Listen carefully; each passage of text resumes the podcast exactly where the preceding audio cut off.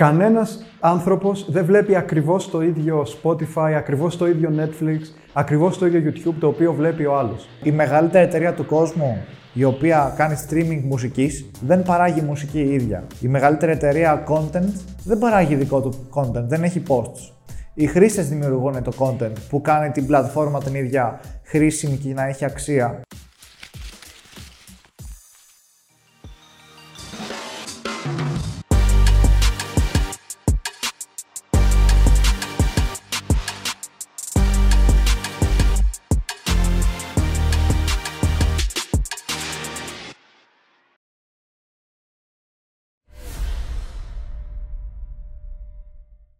Γεια σας και καλώς ήρθατε σε ένα ακόμα business talk. Είμαι ο Δημήτρης και όπως πάντα έχω μαζί μου τον Χάρη και τον Άλεξ. Γεια σας, παιδιά. Γεια σε όλους. Καλησπέρα. Σήμερα θα μιλήσουμε για το πώς οι streaming πλατφόρμε έχουν αλλάξει για πάντα τον τρόπο με τον οποίο καταναλώνουμε είτε μουσική, είτε βλέπουμε ταινίες, είτε βλέπουμε τηλεόραση. Τα πάντα. Και φυσικά οι streaming πλατφόρμες δεν έχουν αλλάξει μόνο τον τρόπο που εμείς καταναλώνουμε όλα αυτά, αλλά έχουν αλλάξει και ολόκληρες τις βιομηχανίες μέσα στις οποίες έχουν χτιστεί.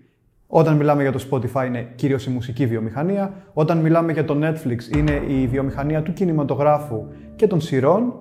Και φυσικά όταν μιλάμε για YouTube, εκεί πέρα μπορούμε όντως να πιάσουμε ένα πιο ευρύ φάσμα βιομηχανιών που έχει επηρεάσει. Και είναι τρελό άμα το σκεφτούμε ότι μέσα σε μόλις μια δεκαετία ε, industries όπως η μουσική βιομηχανία, η παραγωγή ταινιών, η κατανάλωση σειρών κτλ. Όλα αυτά, ακόμα και ήδη η τηλεόραση λόγω του YouTube, όλα αυτά έχουν αλλάξει πλέον. Δεν βλέπει ο κόσμος με τον ίδιο τρόπο σήμερα τηλεόραση έτσι όπως έβλεπε 10 χρόνια πριν, ούτε ακούει μουσική με τον ίδιο τρόπο. Θυμάστε, εμείς το είχαμε πετύχει αυτό. Είμαστε πολύ μικροί, αλλά το είχαμε πετύχει. Που έπρεπε για να ακούμε μουσική να μπαίνουμε, να κατεβάζουμε το τραγούδι του YouTube σε MP3, Ναι. να το κάνουμε convert και να το περνάγαμε στο κινητό μας με Bluetooth. Για να, για να μπορούμε να το έχουμε στη συσκευή. Αυτό που βάζαμε τα κινητά δίπλα-δίπλα. Άμα ήθελα εγώ να σου στείλω ένα Ναι. τραγούδι, στο, το κάναμε με Bluetooth, αλλά αν ήθελα να το κατεβάσω online, μπορούσα να το κάνω με convert, convert από το YouTube και μετά από το laptop που το περνούσα εγώ με Bluetooth στο κινητό. Δηλαδή ήταν ολόκληρη διαδικασία για να έχεις απλά ένα τραγούδι στο κινητό σου. Τι να πούνε και οι μεγαλύτεροι, οι οποίοι έπρεπε να παίρνουν ολόκληρο δίσκο, να πάνε να αγοράζουν το CD, να το βάζουν ξέρω εγώ, στο Walkman που ζύγιζε πόσα κιλά ξέρω εγώ, και να ακούνε τη μουσική. Έχει γίνει τεράστια εξέλιξη γενικά. Ουσιαστικά έτσι είχε ξεκινήσει το Netflix το 1998, που ο κόσμος παράγγελνε δίσκους και CD στο σπίτι του και τους έφερνε ταχυδρομικά. Αλλά μετά είδε ότι αυτό το μοντέλο με την ανάπτυξη του ίντερνετ δεν ήταν σχετικά παλιό.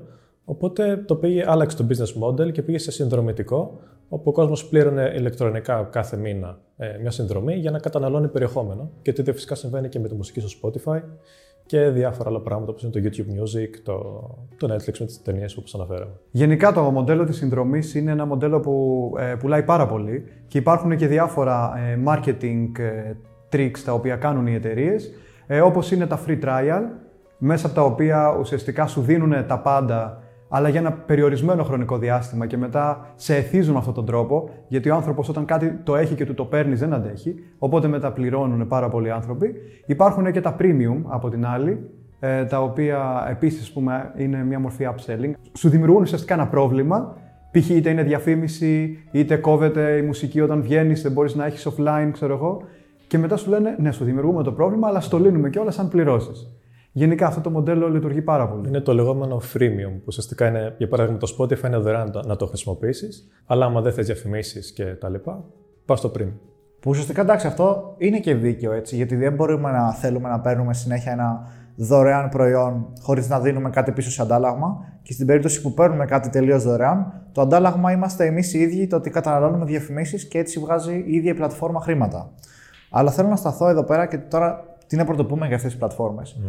Το ότι το Netflix άλλαξε για πάντα τον τρόπο με τον οποίο βγαίνουν και προωθούνται οι σειρές. Ε, άμα σκεφτείτε μόλις ότι λίγα χρόνια πριν το να βγαίνει μια σειρά καινούρια και να μπορείς να δεις όλα τα επεισόδια, όλη τη σεζόν κατευθείαν την ίδια μέρα, ήταν τρελό. Δηλαδή δεν υπήρχε αυτό το πράγμα. Και τη στιγμή που άρχισε να το κάνει λίγο το Netflix αυτό στις δικές τους σειρές, στην αρχή όλοι το έκραζαν και έλεγαν Μα καλά, είναι δυνατόν. Ουσιαστικά με το να δώσεις όλη τη σειρά έτσι, όλη τη σεζόν κατευθείαν, χάνει την αξία του το προϊόν. Στην πραγματικότητα όμως έγινε το ακριβώς ανάποδο, Γιατί όλοι έμπαιναν και ακριβώς επειδή ήξεραν ότι έχει τελειώσει η σειρά και μπορούν να δουν όλα τα επεισόδια σε ρί, καθόντουσαν και κατανάλωναν πάρα πολλές ώρες μέσα στην πλατφόρμα. Οπότε δημιουργούταν και ένας μικρός εφισμό ε, κατανάλωσης. Δηλαδή ήθελες να δεις μετά και άλλη σειρά και άλλη σειρά. Όπως επίσης το ότι μόλις λίγα δευτερόλεπτα μετά από τη λήξη ενός επεισοδίου ξεκινάει αυτόματα το επόμενο επεισόδιο. Το οποίο το έχει και το Spotify αυτό, το έχει και το Netflix. Αυτά γενικά είναι μόνο λίγα από τα πράγματα που έχουν αλλάξει δραματικά τα τελευταία χρόνια λόγω αυτών των ε, πλατφόρμων streaming και πιστεύω ότι θα, θα παρατηρήσουμε στα επόμενα χρόνια άλλες δραματικές αλλαγές επίσης. Παρένθεση, η μοιημένη. Στη... Εγώ θυμάμαι είχα κατεβάσει από Pirate Bay μια σειρά την οποία την είχα βάλει σε στικάκι και όταν είχα πάει διακοπές, είχα ολόκληρη τη σειρά και έβλεπα τα επεισόδια το ένα μετά το άλλο. Πριν να δημιουργηθεί το Netflix, ήμουν πιο μικρός. Ή πριν μάθω εγώ ότι υπάρχει το Netflix. Οπότε το Netflix ουσιαστικά πήρε αυτό το μοντέλο, πήρε αυτή την ανάγκη που ήδη υπήρχε στην αγορά και έβλεπε ότι ο κόσμος το έκανε από μόνος του αυτό και του λέει: OK, πάρ το, έτοιμος στο πιάτο. Θα στα δίνω έτσι. Και πέτυχε πάρα πολύ. Αυτό που λες είναι μια πολύ συνηθισμένη πρακτική που κάνουν οι streaming πλατφόρμες, δηλαδή όταν τελειώνει κάτι να ξεκινάει αυτόματα να παίζει κάτι άλλο, το οποίο είναι είτε ένα τραγούδι από τον ίδιο δημιουργό, είτε το επόμενο επεισόδιο μιας σειράς, είτε ένα βίντεο σχετικό με το βίντεο το οποίο είδαμε πριν. Και αυτό έχει σαν σκοπό να κρατήσει το χρήστη όσο το δυνατόν περισσότερο μέσα στην πλατφόρμα. Γιατί ο σκοπός της πλατφόρμας αυτό είναι, να θέλει ο κόσμος να είναι μέσα και για να βλέπει διαφημίσεις και για να πληρώνει τη συνδρομή, να θέλει να πληρώσει κάποιο premium. Γιατί αυτό είναι ουσιαστικά το επιχειρηματικό μοντέλο το οποίο έχουν οι συγκεκριμένες πλατφόρμες. Και μιλώντας για user retention βασικά, γιατί αυτό είναι το case τώρα, πώς θα κάνω τον χρήστη που θα μπει μέσα να καταναλώσει ακόμα περισσότερο χρόνο στην πλατφόρμα. Ένα είναι αυτό που είπε ο Χάρης, που είπαμε με τα, το ότι δεν σε αφήνει να αναπνεύσεις σε εισαγωγικά. Κατευθείαν ξεκινάει το επόμενο επεισόδιο. Το άλλο είναι η αξιοποίηση, η σωστή αξιοποίηση των δεδομένων. Και μάλιστα είχαμε κάνει και ένα επεισόδιο για το Data Science με την ε, Big Blue, το οποίο είναι πολύ καλό να το δείτε, που πάλι μιλήσαμε για το Netflix. Ουσιαστικά με τους πάρα πολλούς χρήστες και τα δεδομένα από τις κινήσεις των χρηστών που μαζεύει, είτε είναι το Netflix είτε είναι το Spotify, δεν έχει σημασία ποιο από όλα είναι, ε, μπορεί να δημιουργήσει το ιδανικό προφίλ σύμφωνα με τα ενδιαφέροντα ενός χρήστη. Για παράδειγμα, αν εσύ μπεις και πεις ότι μου αρέσουν αυτές οι πέντε ταινίες, μετά ξαφνικά, σύμφωνα με το προφίλ άλλων εκατομμυρίων ανθρώπων που έχουν δει αυτές τις ταινίες, ξέρει ακριβώς ποιες ταινίες να σου προτείνει, ώστε θα είναι πιο πιθανό να σου αρέσουν, άρα πιο πιθανό να κάτσεις να τις δεις, άρα πιο πιθανό να φας πολλές ώρες στην πλατφόρμα. Και αντίστοιχα μετά, αφού δεις και αυτές, βάσει πάλι των προτάσεων που, που θα σου κάνει, θα δεις άλλες ταινίες που πάλι σου αρέσουν. Δηλαδή, σου προτείνει ταινίες τις οποίες δεν είχες σκοπό να δεις καν, αλλά επειδή ξέρει το τι σου αρέσει, καλύτερα από σένα μάλλον, ε, και αντίστοιχα στο Spotify σου προτείνει μουσική σύμφωνα με αυτά που ακούς, η οποία πραγματικά είναι πολύ πιθανό να σου αρέσει. Δηλαδή μπορείς να ανακαλύψεις νέα μουσική με το πόσο καλά δουλεύει ο αλγόριθμος των suggestions. Το YouTube είναι απίστευτη βιβλιοθήκη περιεχομένου, δηλαδή μπαίνεις στα προτινόμενα και είναι, μερικές φορές μπαίνω στο YouTube χωρίς να ξέρω τι θα δω και περιμένω απλά να μου πει το YouTube ναι, τι να δω. Πάντα βρίσκεις κάτι. Είναι απίστευτο. πάντα θα βρεις κάτι που θα σου αρέσει. Είναι απίστευτο. Ναι, μου είχε τύχει να μπω στο YouTube Music, να έχω στο μυαλό μου ότι θέλω να γράψω ένα συγκεκριμένο τραγούδι στην αναζήτηση να ακούσω και πρώτο-πρώτο να μου προτείνει το συγκεκριμένο τραγούδι. Χωρίς να το έχω ακουστεί την προηγούμενη μέρα εντωμεταξύ. Πάντως, ναι, γενικά πλατφόρμες όπως είναι το Netflix και το Spotify τραβάνε έναν απίστευτο όγκο δεδομένων από εμάς που δεν ξέρω αν ποτέ θα μάθουμε ακριβώς πώς λειτουργεί, αλλά είναι πολύ εντυπωσιακό. Ε, και ένα πολύ καλό παράδειγμα είναι το Spotify Wrapped, όπου ουσιαστικά στο τέλος κάθε χρονιάς δείχνεις στο κάθε χρήστη ε, ποια ήταν τα top τραγούδια που άκουσε, top τραγουδιστές, είδη. Πάρα πολλή πληροφορία που ούτε εμείς δεν τη ξέρουμε. Λες, δεν θυμάμαι καν ότι άκουγα αυτό το τραγουδιστή, ξέρω εγώ. Είναι απίστευτο. Αυτό που έχει κάνει το Spotify με το Wrapped είναι τόσο καλό γιατί είναι τόσο personalized για τον κάθε χρήστη. Δηλαδή, σου δίνει το δικό σου Wrapped και, και ξέρεις ότι είναι αυτό, ότι είναι τα δικά σου νούμερα και νιώθεις ότι ουσιαστικά το έχουν κάνει έτσι, νιώθεις ότι έρχεσαι πιο κοντά με την πλατφόρμα. Ότι η πλατφόρμα σε ξέρει τόσο καλά και αυτό δημιουργεί έτσι και μια σύνδεση με τον brand. Ακριβώς Είναι αυτό. πολύ προσωποποιημένο. Είναι σαν να έχει ε, η Netflix, η Spotify και οποιαδήποτε τέτοια πλατφόρμα τον καλύτερο πολιτή του κόσμου που ξέρει ακριβώς ε, τι είναι αυτό το οποίο θέλεις και στο δίνει απλόχερα. Και όλο αυτό το κάνει μέσα από τα δεδομένα. Και άμα δεις και κάποια στατιστικά από αυτά που σου παρουσιάζει, Λες, δεν γίνεται αυτό το πράγμα να το, να το έχω κάνει. Δηλαδή, λες για πλάκα καμιά φορά που από φίλο αυτό το τραγούδι το έχω ακούσει 100 φορές. Είναι πολύ, μ' αρέσει πολύ. Και βλέπεις στο Spotify το έχεις ακούσει literally 270 φορές. Μέσα σε ένα χρόνο. Δηλαδή, απίστευτο. Ναι, ακριβώς πόσα λεπτά άκουσες. Και είναι και μια πάρα πολύ καλή κίνηση ε, marketing για να γίνει κάτι viral. Γιατί τρελαίνονται όλοι και τα βάζουν όλοι στο story τους. Δείτε Μπράβο, το Spotify μετά. Wrapped μου, γίνεται χαμός. Γενικά αυτό είναι το νέο επιχειρηματικό μοντέλο, ότι ουσιαστικά κανένας άνθρωπος δεν βλέπει ακριβώς το ίδιο Spotify, ακριβώς το ίδιο Netflix, ακριβώς το ίδιο YouTube το οποίο βλέπει ο άλλος. Και αυτό το ότι ο καθένας βλέπει ακριβώς αυτό το οποίο θέλει να δει και ακούει αυτό που θέλει να ακούσει τις περισσότερες φορές, δημιουργεί ένα εκπληκτικό customer experience το οποίο κάνει τους χρήστες να μένουν πάρα πολύ στην πλατφόρμα που είναι ο σκοπός, συγκεντρώνονται όλο και περισσότερα δεδομένα και είναι από την πλευρά του χρήστη κάτι εκπληκτικό. Όμως αυτό είναι εκπληκτικό και από την πλευρά του δημιουργού. Γιατί και οι δημιουργοί του περιεχομένου έχουν πρόσβαση σε κάποια στατιστικά όσον αφορά το περιεχόμενό τους, οπότε μπορούν ανα πάσα στιγμή να έχουν ένα ζωντανό feedback, ένα άμεσο feedback, ε, για να βλέπουν τι είναι αυτό που αρέσει περισσότερο στον κόσμο ή ποιο είναι το κοινό το, στο οποίο απευθύνονται και με αυτόν τον τρόπο να αναπροσαρμόσουν το περιεχόμενό τους ή τον τρόπο με τον οποίο επικοινωνούν αυτό το περιεχόμενο. Ακριβώς. Για παράδειγμα, εμείς γνωρίζουμε από τα στατιστικά του Spotify του 2021 πως υπήρχαν 420 άτομα από εσάς οι οποίοι είχατε το Business Talks podcast, νούμερο ένα podcast που ακούσατε σε όλη τη χρονιά. Το οποίο είναι καταπληκτικό. Ελπίζουμε να είστε ακόμα περισσότεροι το 2022. Αλλά γενικότερα είναι πολύ καλό feedback για έναν creator να βλέπει, ας πούμε, να συγκρίνει τα, τα νούμερα που είχε το 20, το 21, το 22 αντίστοιχα, να βλέπει, ας πούμε, σε ποιες χώρες τον ακούνε περισσότερο, ποιες ηλικίες τον ακούνε περισσότερο και γενικά δίνει ένα πολύ ωραίο insight.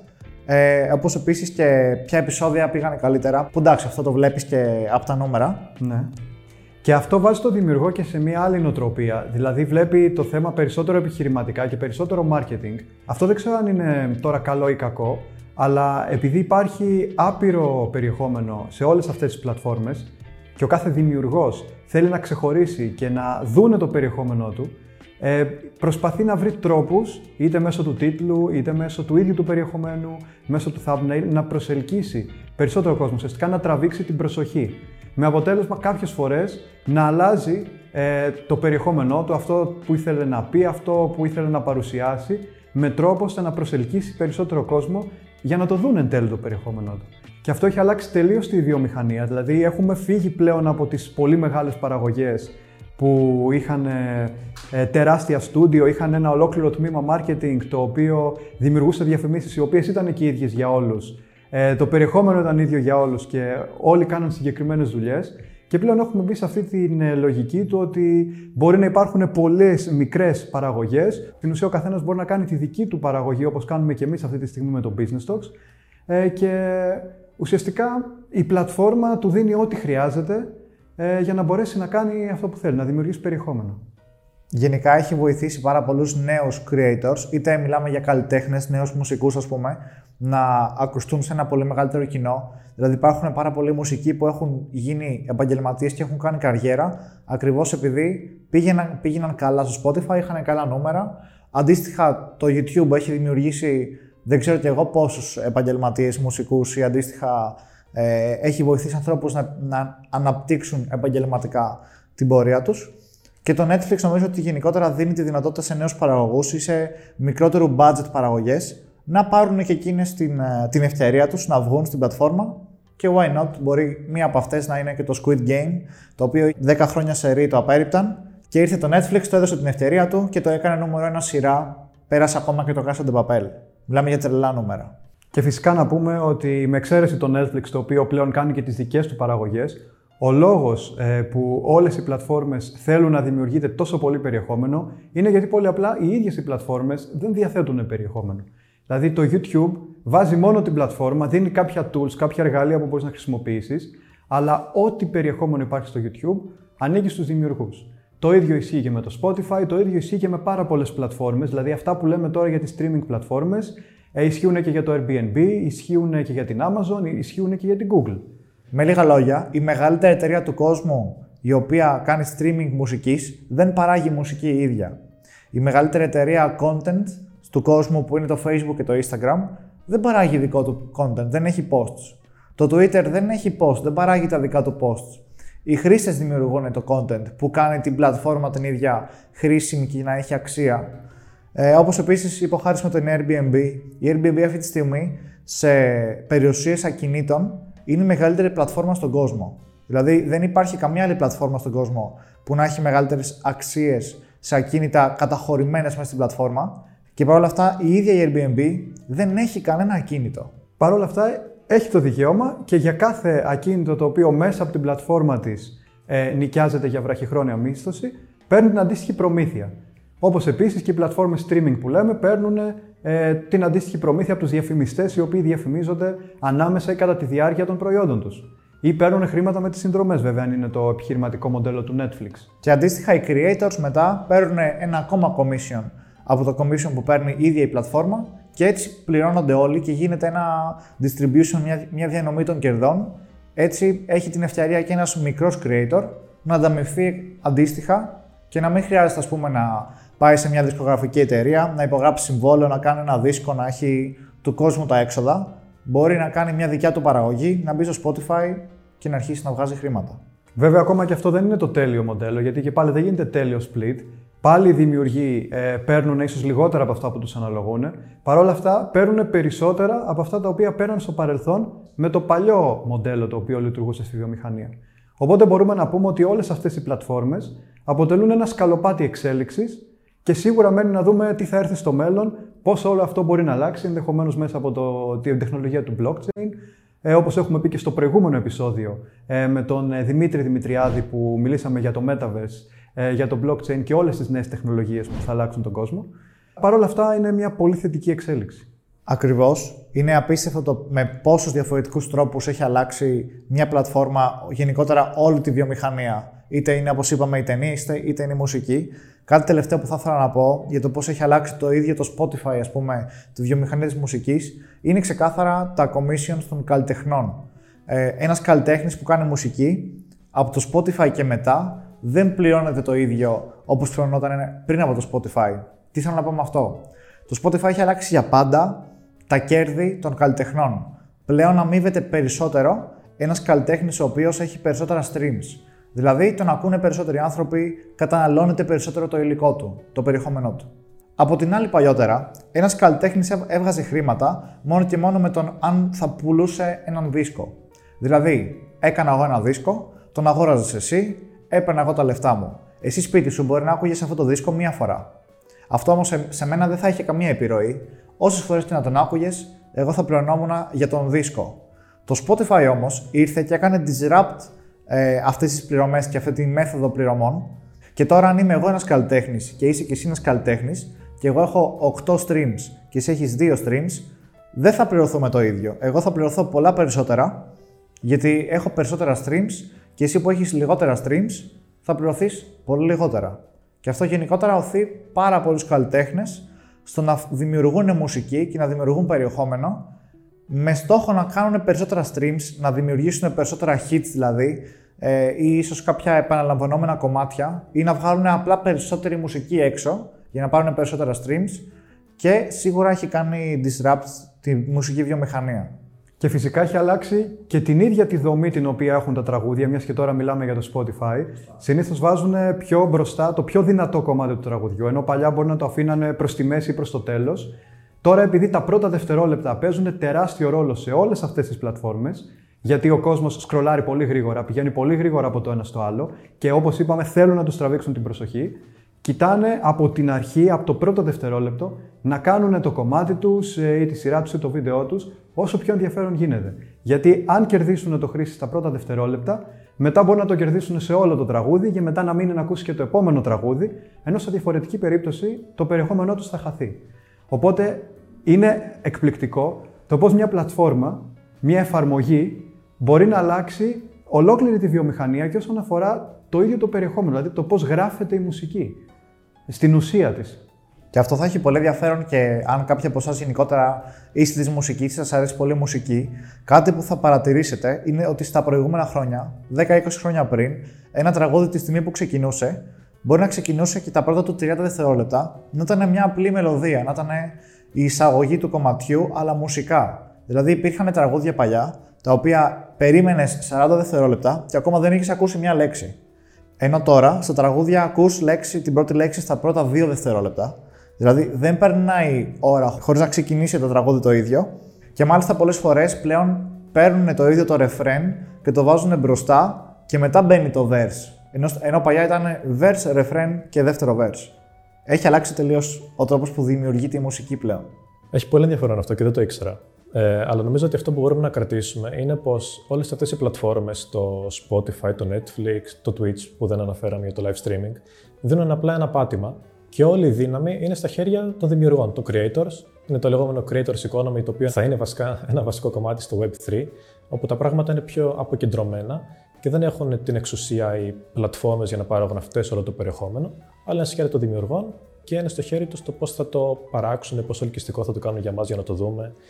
Ε, θα έχει πολύ ενδιαφέρον. Και ουσιαστικά δίνει την ευκαιρία στους δημιουργούς να πάρουν και εκείνοι το κομμάτι της πίτας που τους αναλογεί και να αρχίσουν να βγάζουν και, και κάποια έσοδα περισσότερα από ό,τι θα έβγαζαν χωρίς αυτές τις πλατφόρμες. Ναι.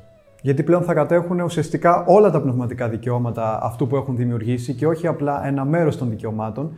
Γιατί τώρα ουσιαστικά εμείς που ανεβάζουμε αυτό το βίντεο στο YouTube, ε, το YouTube μπορεί ανα πάσα στιγμή να μας το κατεβάσει έχει και αυτό ένα δικαίωμα πάνω στο βίντεο μας, ενώ σε μια διαφορετική περίπτωση, πιο αποκεντρωμένη, ε, δεν θα μπορούσε να επέμβει η συγκεκριμένη πλατφόρμα, εκτός αν ε, παραβίαζε κάποιους συγκεκριμένους κανόνες που τους έχει δημιουργήσει ολόκληρη η κοινότητα και υπάρχουν μέσα στον κώδικα. Και επίσης, ε, με αυτό το μοντέλο που υπάρχει, πλέον και οι μεγάλες εταιρείες ή κάποια αρχή, όπως ας πούμε ένα πρωτάθλημα αν μιλάμε για τον αθλητισμό, ή μια ποδοσφαιρική ομάδα, καλούνται να γίνουν και οι ίδιοι creators και να δημιουργούν περιεχόμενο για όλες αυτές τις πλατφόρμες, γιατί με αυτόν τον τρόπο θα προσελκύσουν τον κόσμο και μπορούν να το εκμεταλλευτούν αυτό, να το αξιοποιήσουν πιο σωστά προς όφελός τους. Οπότε βλέπουμε ότι όλες αυτές οι πλατφόρμες έχουν αλλάξει και τη δομή των επιχειρήσεων, τον τρόπο που λειτουργούν και πώς επικοινωνούν με τον υπόλοιπο κόσμο. Μέσα από ποια πλατφόρμα θα το κάνουν αυτό. Πιστεύω ότι γενικότερα στα επόμενα χρόνια θα δούμε πάρα πολλές επιχειρήσεις να κάνουν το δικό τους podcast. Όπως ήδη πολλές επιχειρήσεις είναι ήδη στο YouTube δεν έχουν μπει τόσες πολλές ακόμα στο χώρο του podcasting, αλλά σιγά σιγά γίνονται και βήματα στο να γίνει αυτό. Και πιστεύω ότι έχουμε γενικά έναν πάρα πολύ μεγάλο δρόμο προς αυτό. Γενικότερα η λογική του streaming και του συνδρομητικού μοντέλου ήρθε για να μείνει από ό,τι φαίνεται. Και όσοι κάνουν jump in και πορευτούν με αυτό και γίνουν και οι ίδιοι creators, θα έχουν και τα μεγαλύτερα ωφέλη ε, στα επόμενα χρόνια που έρχονται. Ε, νομίζω καλύψαμε αρκετά πράγματα. Ε, εννοείται πως μπορείτε να μας πείτε και τις δικές σας σκέψεις κάτω στα σχόλια. Εννοείται να κάνετε ένα like στο βίντεο και να κάνετε και ένα subscribe. Γιατί όλοι για τον αλγόριθμο δουλεύουμε έτσι κι αλλιώς. Ισχύει. Και εμείς στο YouTube είμαστε και στο Spotify και σε άλλες πολλές πλατφόρμες. Ε, και μέχρι το επόμενο επεισόδιο. Να είστε όλοι καλά και να κυνηγάτε τα όνειρά σας.